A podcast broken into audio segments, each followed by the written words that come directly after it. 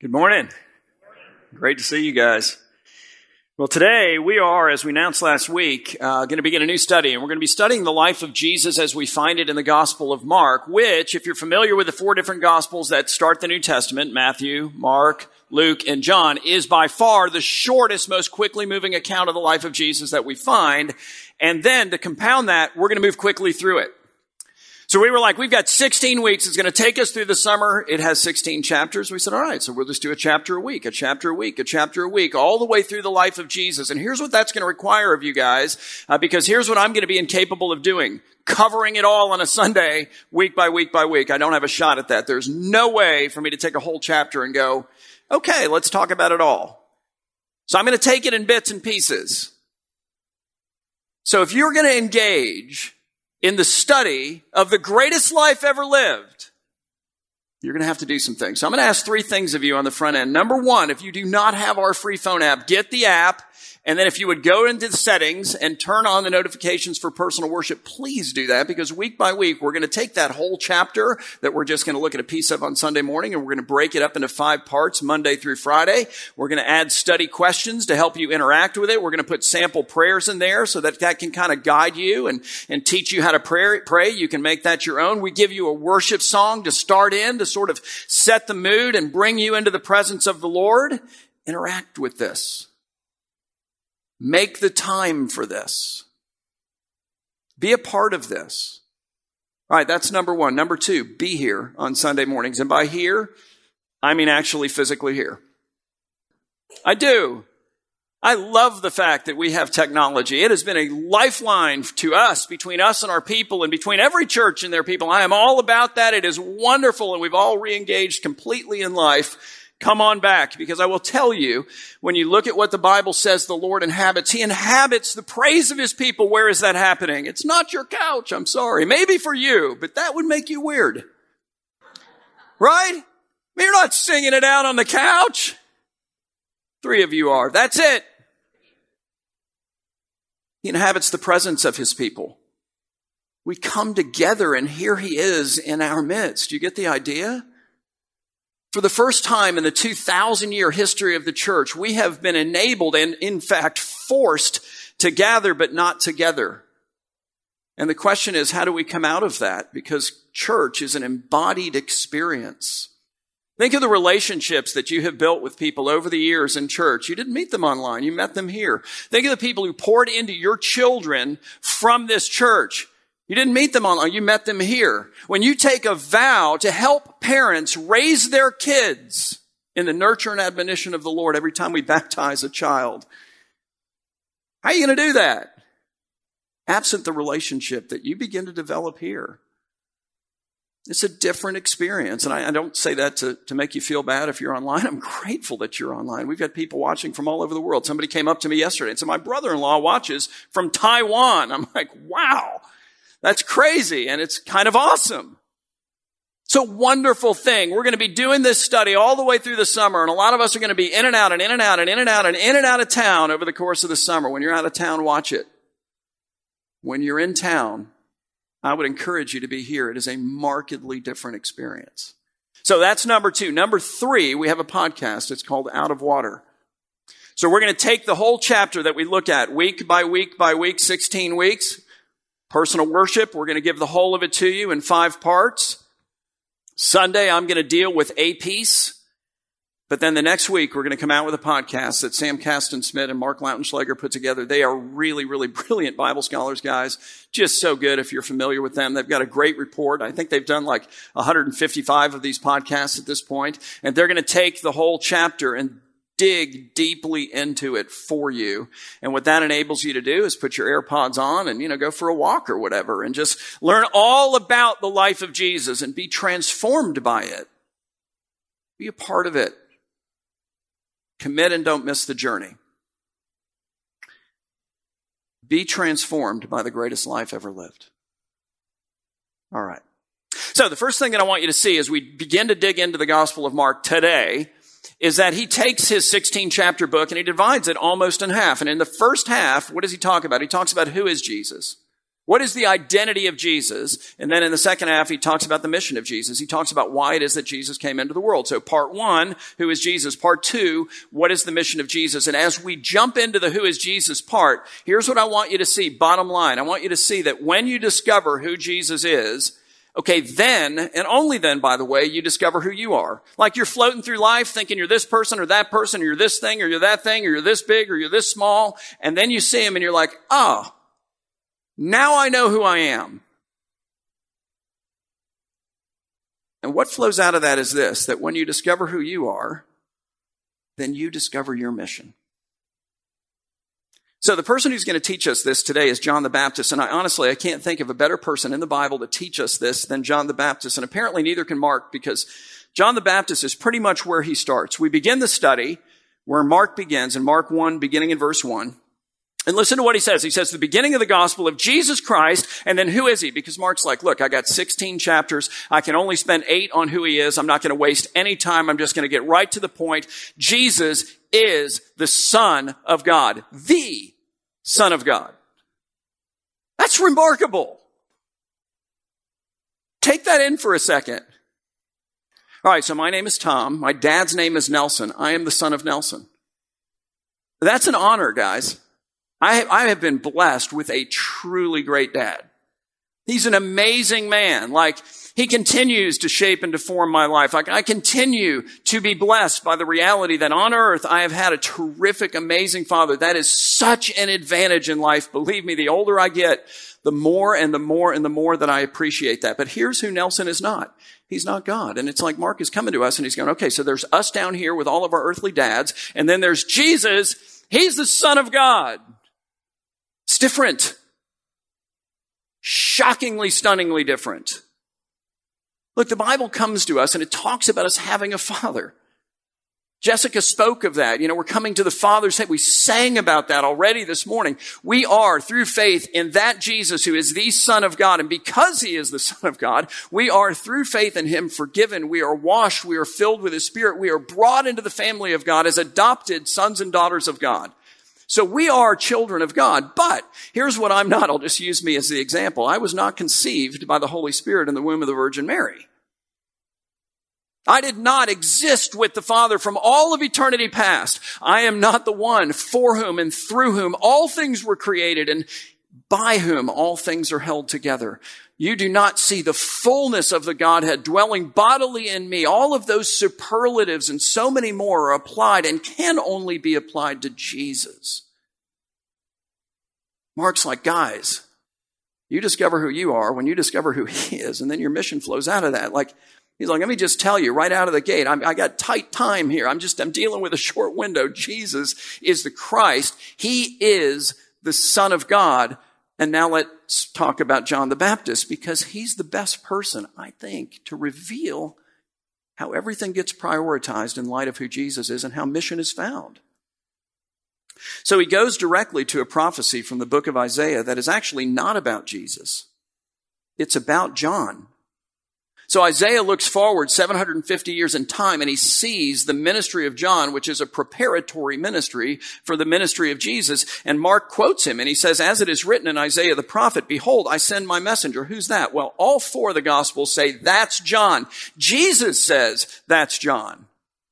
I send my messenger before your face. Whose face? The face of Jesus. And what will John do? He will prepare your way. He'll prepare the way for the ministry of Jesus that is coming immediately on the heels of the ministry of John. He's sent before him to get everybody ready. And how will he do that? I love this. He will be the voice of one what? Whispering in the wilderness? Muttering in the wilderness? Talking in a normal tone like I'm doing now? In the wilderness? He's going after it in the wilderness. He is crying in the wilderness. There is a passion to this man and to his message. And more than that, when you look at this in the Greek language, you realize, oh, wait a minute. This is a continual action. It's not like he calls a press conference and says, listen, I got a one-time message. I'm going to deliver it once. Make sure, you know, the sound quality and the video quality is good because I, I only have enough energy to say this one time. Jesus is coming. Y'all need to get ready. Okay, put that out on john.com. he won't be quiet about it. Hey, John, you know, what do you think about the NFL draft that's coming up? I mean, you know, the Dolphins traded away some of their picks of the room, but they got Tyreek Hill. What do you, listen, I like the Dolphins, but let me tell you about Jesus. Hey, John, how's life going for you? You know, I heard that your mother and you no, no, listen, uh, I love my mom, but let me tell you about Jesus. And what do you think of the weather? Well, we're out in the Judean wilderness, so it's pretty much the same every day. It's a hundred. It's dry. Why are we having this conversation? Let me tell you about Jesus. I'm not saying he was obnoxious or that we should be, but I'm saying he and we have a message. And by comparison, everything else is trivial. It's a message about Jesus. He's crying out in the wilderness, prepare the way of the Lord. Make his paths in your heart, in your life, and in the hearts and lives of everyone that you have the privilege and responsibility of touching. Okay, make them straight for the Lord. And then immediately he says, John's the guy. So John appeared, baptizing in the wilderness and proclaiming a baptism of repentance for the forgiveness of sins that is found not in John and not in Tom and not in you but in the one who alone is the Son of God, the King of the universe, the Master of all. The one who alone is the Savior, who alone is the deliverer, who alone is the Lord. There's Jesus, and then there's no one else anywhere like him. And then he gives us this statement that I want you to see, but really, honestly, what I want you to do is to feel this as this storyline develops. Because it's a statement not about the greatness of Jesus, but about the greatness of John. You know what Jesus says about John? He says, no one ever born of a woman is greater than John. Now, he's not obviously talking about himself. He's accepting himself. That's clear, but he speaks of John being incredibly great. When you read in the other gospels the story about John, you realize this man was filled with the Holy Spirit in utero. Mary pregnant with Jesus, walks into the home of Elizabeth, pregnant with John, and it says that the baby, when they hear Mary's voice, leaped with joy inside of her. Try to imagine the power of this man's ministry. The presence of God on this guy. It's not surprising when you think about it that way that Mark says this he uses the word all. That's, that's, that's a big word. You know, you don't like it when people, all, it's like never, always. Do you love that? You're talking to your wife. You never. Okay, occasionally I do, actually. You know what? You always. Come on now, let's not get carried away. All. He says, all the country of Judea. That's this whole region and all the city of Jerusalem. So now I want you to think thousands upon thousands of people. Okay, we're going out to John. Where? Out in the Judean wilderness. That's where he's at. He's down by the Dead Sea. And they were baptizing him in the river Jordan, confessing are baptized by him in the river Jordan, confessing their sins and being taught to look for the one who alone can forgive the sins. Now, when I've talked about the Judean wilderness in the past, and I've taken a bunch of you on several different trips in which we have passed through the Judean wilderness, and I'm just going to say it in the only way that you want to see the Judean wilderness, which is through the window of an air conditioned bus, because it looks like that. Like just a lot of that. Miles and miles of that. Square miles of that.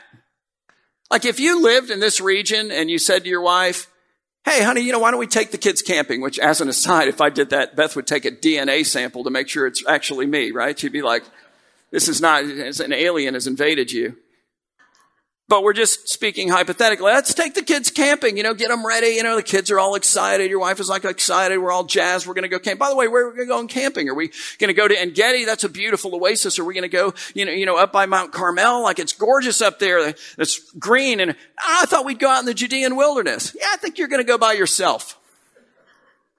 That's where people go to die. Like there's no water there. What, I mean, what do they have? They have scorpions. They have snakes. This is not a vacation destination. But it is in the Bible the place that God calls his people when he calls them out of death and slavery. When he makes a covenant with them and renews them. It's very strategic. It's intentional.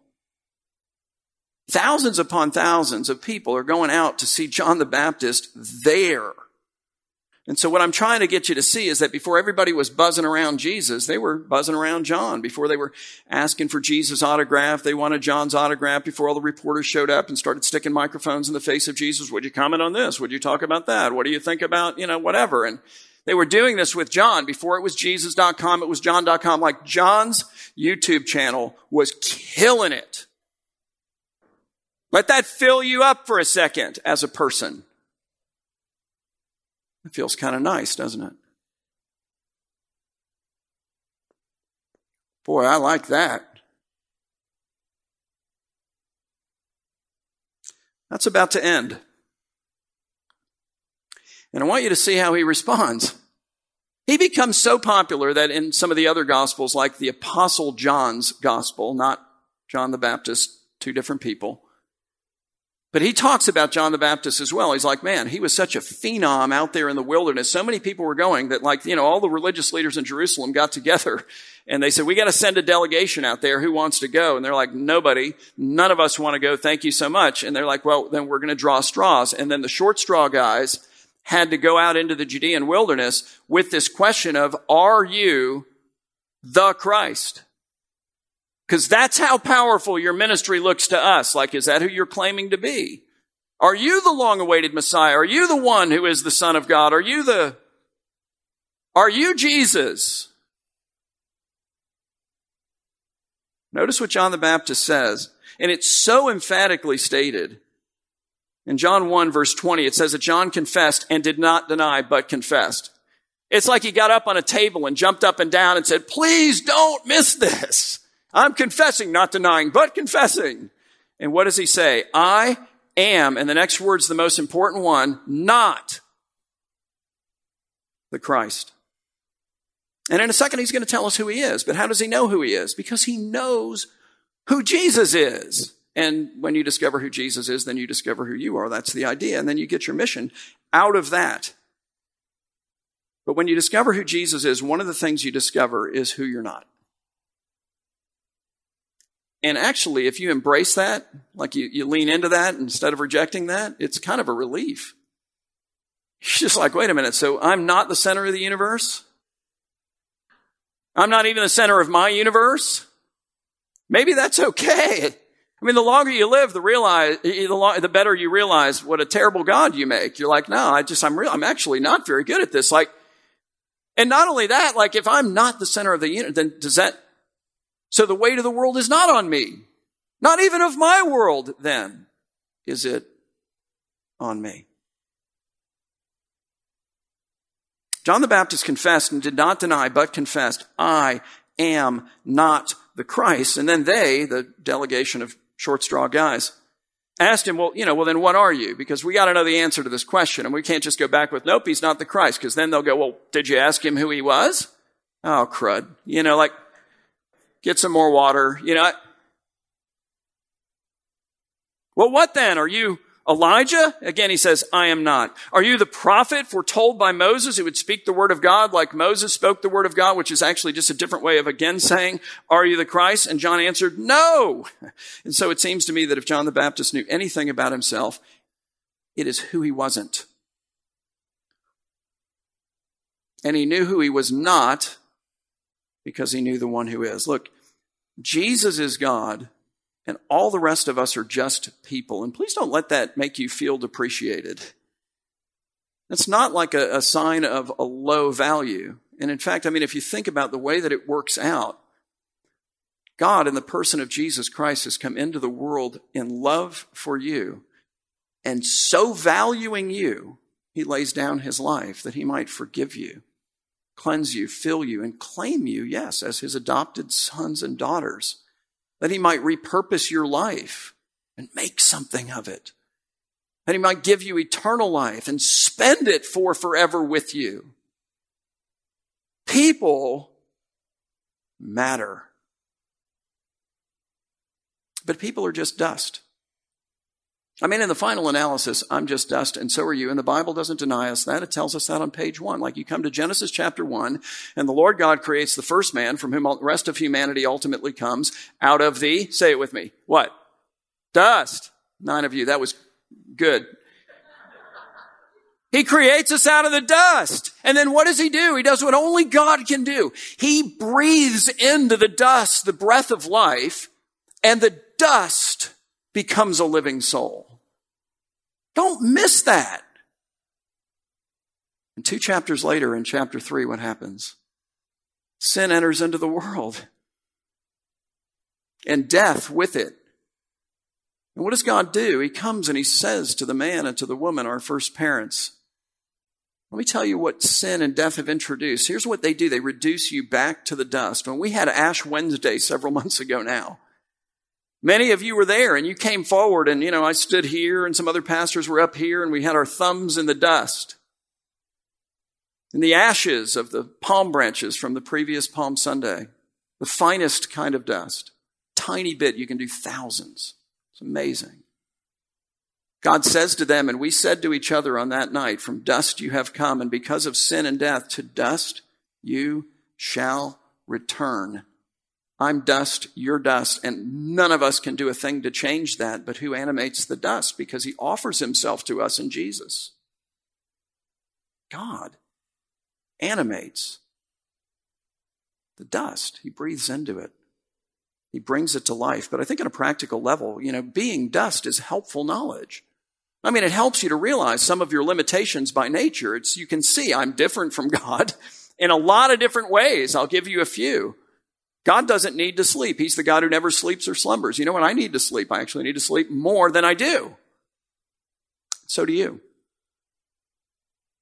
God needs a break, or God doesn't need a break. He never needs to take a day off. Now, He does take a day off as a part of the creation story, but He does that as a gift to the rest of us. He claims one day out of seven.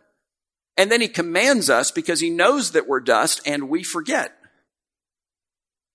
to rest from all of our usual labors on that day. How are you doing in that, by the way? It's so, I mean, you know, technology, I mean, it just chases you everywhere you go. you can be on the moon and you're like, I'm getting text messages about, you know, really? I'm checking my emails because I'm addicted a little bit. Okay, a lot. He's like, you know what? Shut it down for a day. Like all the way down. Shut it down for a day of rest and a day of worship where you gather together with God's people where I am. And you sit beneath my word and you offer to me the worship that I, God, deserve. You come to give, not to get my day, God says, but I give it to you as a gift. And if you'll use it the way I've designed it, because I've designed you, it will be a gift to you. But God doesn't need a break. He doesn't need to take a day off. He doesn't sleep. He doesn't need friends. That's another thing. He didn't create us because he was lonely. Hey, I'm bored. I'll create some people. That's like saying I'll create some problems. You know, like I'm not going to do that. Why do I want to do that? It's happen. I'm, I'm good as God. Like I, you know, but I need friends. And you need friends. Even the most introverted among us, really, and I'm mildly introverted, so like I lean that direction, need people in our lives. Okay, last thing that God doesn't need, but we need is to be renewed, which is kind of sort of a compilation of these things. We need to be spiritually renewed. I mean, Paul talks about being renewed in his inner man. How frequently? Every day. Wait a minute. That's personal worship, is it not? I'm being renewed in my inner man every day as I'm coming into the transformational presence of Jesus and engaging in the greatest life ever lived. And praying, Lord, meet with me in this time that I have. Let your spirit speak to me, shape me, form me, change me in this. We need to be renewed spiritually. We need to be renewed physically, thus the rest, thus the day off. We need to be renewed emotionally. Thus, our need for friends. Thus, our need for finding some things that we enjoy that are energizing and life giving. And when we don't make the time necessary to fulfill these needs, what are we doing? Well, we're claiming to be someone that we're not. We're forgetting who Jesus is, and as a result, who we are. And we're ignoring the reality that we're not the center of the universe or even of our universe and the world, you know, all of its weight. It's actually, it's not on me and not even my world's weight is on me. And you know what? There is a God here that I can entrust this to and in obedience to his command, I can, for example, take a day off and trust in his work more than my own. He can't divide loaves and fish if we don't bring them to him. He's like, come on, try me in this. So these guys come to John. He's like, all right, so are you the Christ? He's like, no, uh, Elijah, not him either. Okay, are you? No, no, I'm not, I'm not. And then they say to him, all right, well then who are you? Because we need to give an answer to those who sent us. And so what do you say about yourself? And notice what John says because he goes like into Mark, if you will, to the same passage of scripture in Isaiah. And he's like, yeah, you know what Isaiah said? I'm that guy. John said, I am the voice of one crying out in the wilderness passionately and continuously, make straight the way of the Lord as the prophet Isaiah said. When you discover who Jesus is, then you discover who you are. And when you discover who you are, then you discover your mission. It flows out of your identity. My mission is His. It's the same mission as John. It is to be a passionate voice constantly and continuously, not obnoxiously, but I'm on task, I'm on mission, I'm on message. I am looking for ways to point people to Jesus because here's what I know about me and about you and everyone other than Jesus. Uh, it is that I am not the Christ. I am not the creator. I am not the sustainer. I, have, I got nothing, but I have him and I have him to offer. John is all about that, and he has zero ego in it. And we know that because of the way the rest of his story plays out. So these guys, this Jerusalem delegation, they get the answers that he gives, and then they probably joyfully begin to head home. And the next day, John is out there and he's got the big crowd, you know, and the reporters have got the microphones and everybody wants an autograph. And, you know, I don't know, his TV is like show is blowing up and it's, it's just like it's amazing. And, and it is all systems go and firing and the crowd and he's into it. And Jesus walks up and John's like, time out. Remember yesterday, these guys asked me, are you the Christ? I said, no. I'm just pointing to him. He said, let me be real specific.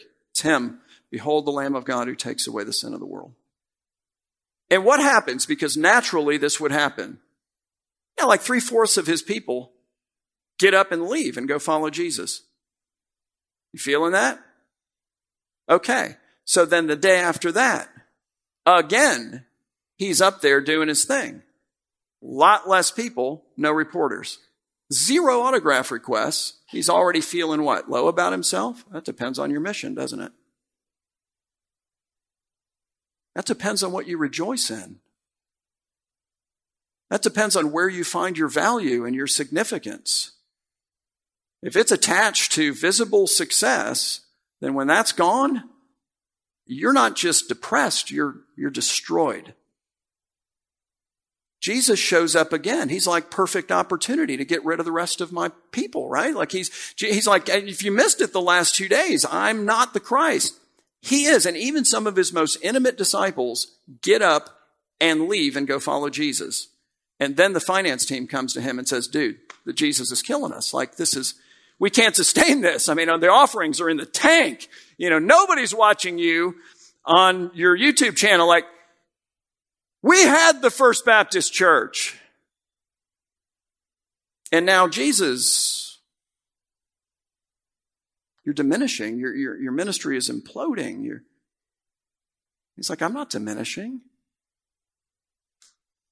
I love what he says. John 3, verse 27. John answered, Please take this to heart. Okay, listen to this very specifically and think about it. Think about everything that you have. Physically, all of your possessions, all of your resources, but even personally, all of your gifts, all of your talents, all of your experiences, all of your hurts, all of your joys, all of your successes, like everything that comprises you. John says a person cannot receive even one thing unless it is given to him from heaven. Whoo! He's like, yeah, the big crowd, and the success, and the success. That was from heaven. The Lord gives, the Lord takes away. Blessed be the name of the Lord. Like, and are you kidding me? If you're going to take it away to follow Him, that's my whole purpose in life. that's the reason I'm here. It's to get everybody ready to go do what now they're doing. That tells me that my ministry is working. He says, you yourselves bear me witness that I said that I am not the Christ, but that I have been sent before him in order to point people to him is the point. The one who has the bride, and clearly it's Jesus, they're all following him. Just look, is the bridegroom, the friend of the bridegroom. That's all that I am, guys, who stands and hears him, rejoices greatly at the bridegroom's voice, even though the bridegroom has just, at least in John's case, entirely stolen the limelight. John's like, good, look, either you guys point the lights on him, or I'm going to go back and I'll adjust them myself. That's where they need to be. Therefore, he says, this joy of mine in seeing the bride go to the bridegroom's church, if you will, is now complete. He, meaning Jesus, must increase, but I must decrease. How do you get to that? Well, you discover who Jesus is, and then in the process, you discover who you are. That's step one. And what you realize is part of that is who you're not. Okay, so I'm not that, and that means I am this. And the universe doesn't resolve, revolve around me, and the weight of the world isn't on me. And as you discover who you are, then you discover what your mission is. And what is your mission? It's make him known. It's lift him up. It's love him well. It's obey him. It's follow him. It's point your children to him. It's all of these things. It's worship Him. It's, it's give yourself to Him daily and say, Lord, how do you want to use me? I die daily to me that I might live daily to Jesus. That's the idea. You're a passionate voice, constantly, continuously pointing people to Jesus. Does that describe you? And then joyfully paying whatever price needs to be paid to exalt him. Well, that's going to diminish me in the eyes of other people if I say that I'm a follower of Jesus. He must increase, I must decrease. Oh, well, that's going to be costly to me in terms of the way that I use my time or some of the financial plans that I've made and blah, blah, blah, blah. You know what? He must increase, I must decrease. It all flows out of who he is, who I am, and then I go. I know what I'm supposed to do. I love how Mark puts it. Back in Mark chapter 1, verses 7 and 8. He says, and John preached saying, after me comes he who is mightier than I. He's trying to say, look at the difference between us. I can't believe you guys are even asking me this. Like, one who is mightier than I. Let me tell you my position related to him. The strap of whose sandals I am not worthy to stoop down and untie. The lowliest Jewish servant was not even required to do that. He's like, I'm lower than the low. He goes, guys, I've baptized you with water. I mean, you know, here, let me splash you. Come get a drink. He is going to immerse you with someone different, with the Holy Spirit, power and life, the one who hovered above the waters of chaos, who transformed everything, and will transform us as well. So I close with this question number one Do you know who Jesus is? You know, and as you look at your life, and you go, man, maybe I've forgotten a little bit because I am sort of the center of my universe. No, that's a place we all find ourselves far more frequently than we're willing to admit. So I am trying to get everybody to do what I want then. Yes. I've made it about me and you're telling me, then you get to come back. But if you really, like, authentically don't know who Jesus is and you're just kind of exploring that idea, it's pretty cool, and we didn't really plan it this way, that this Thursday night, right here in Alpha, the question is, who is Jesus? So if that describes you, come, come and join us and come hungry. And then the second question is, are you living as if you're him, center of universe guy, weight of the universe person, and it's crushing?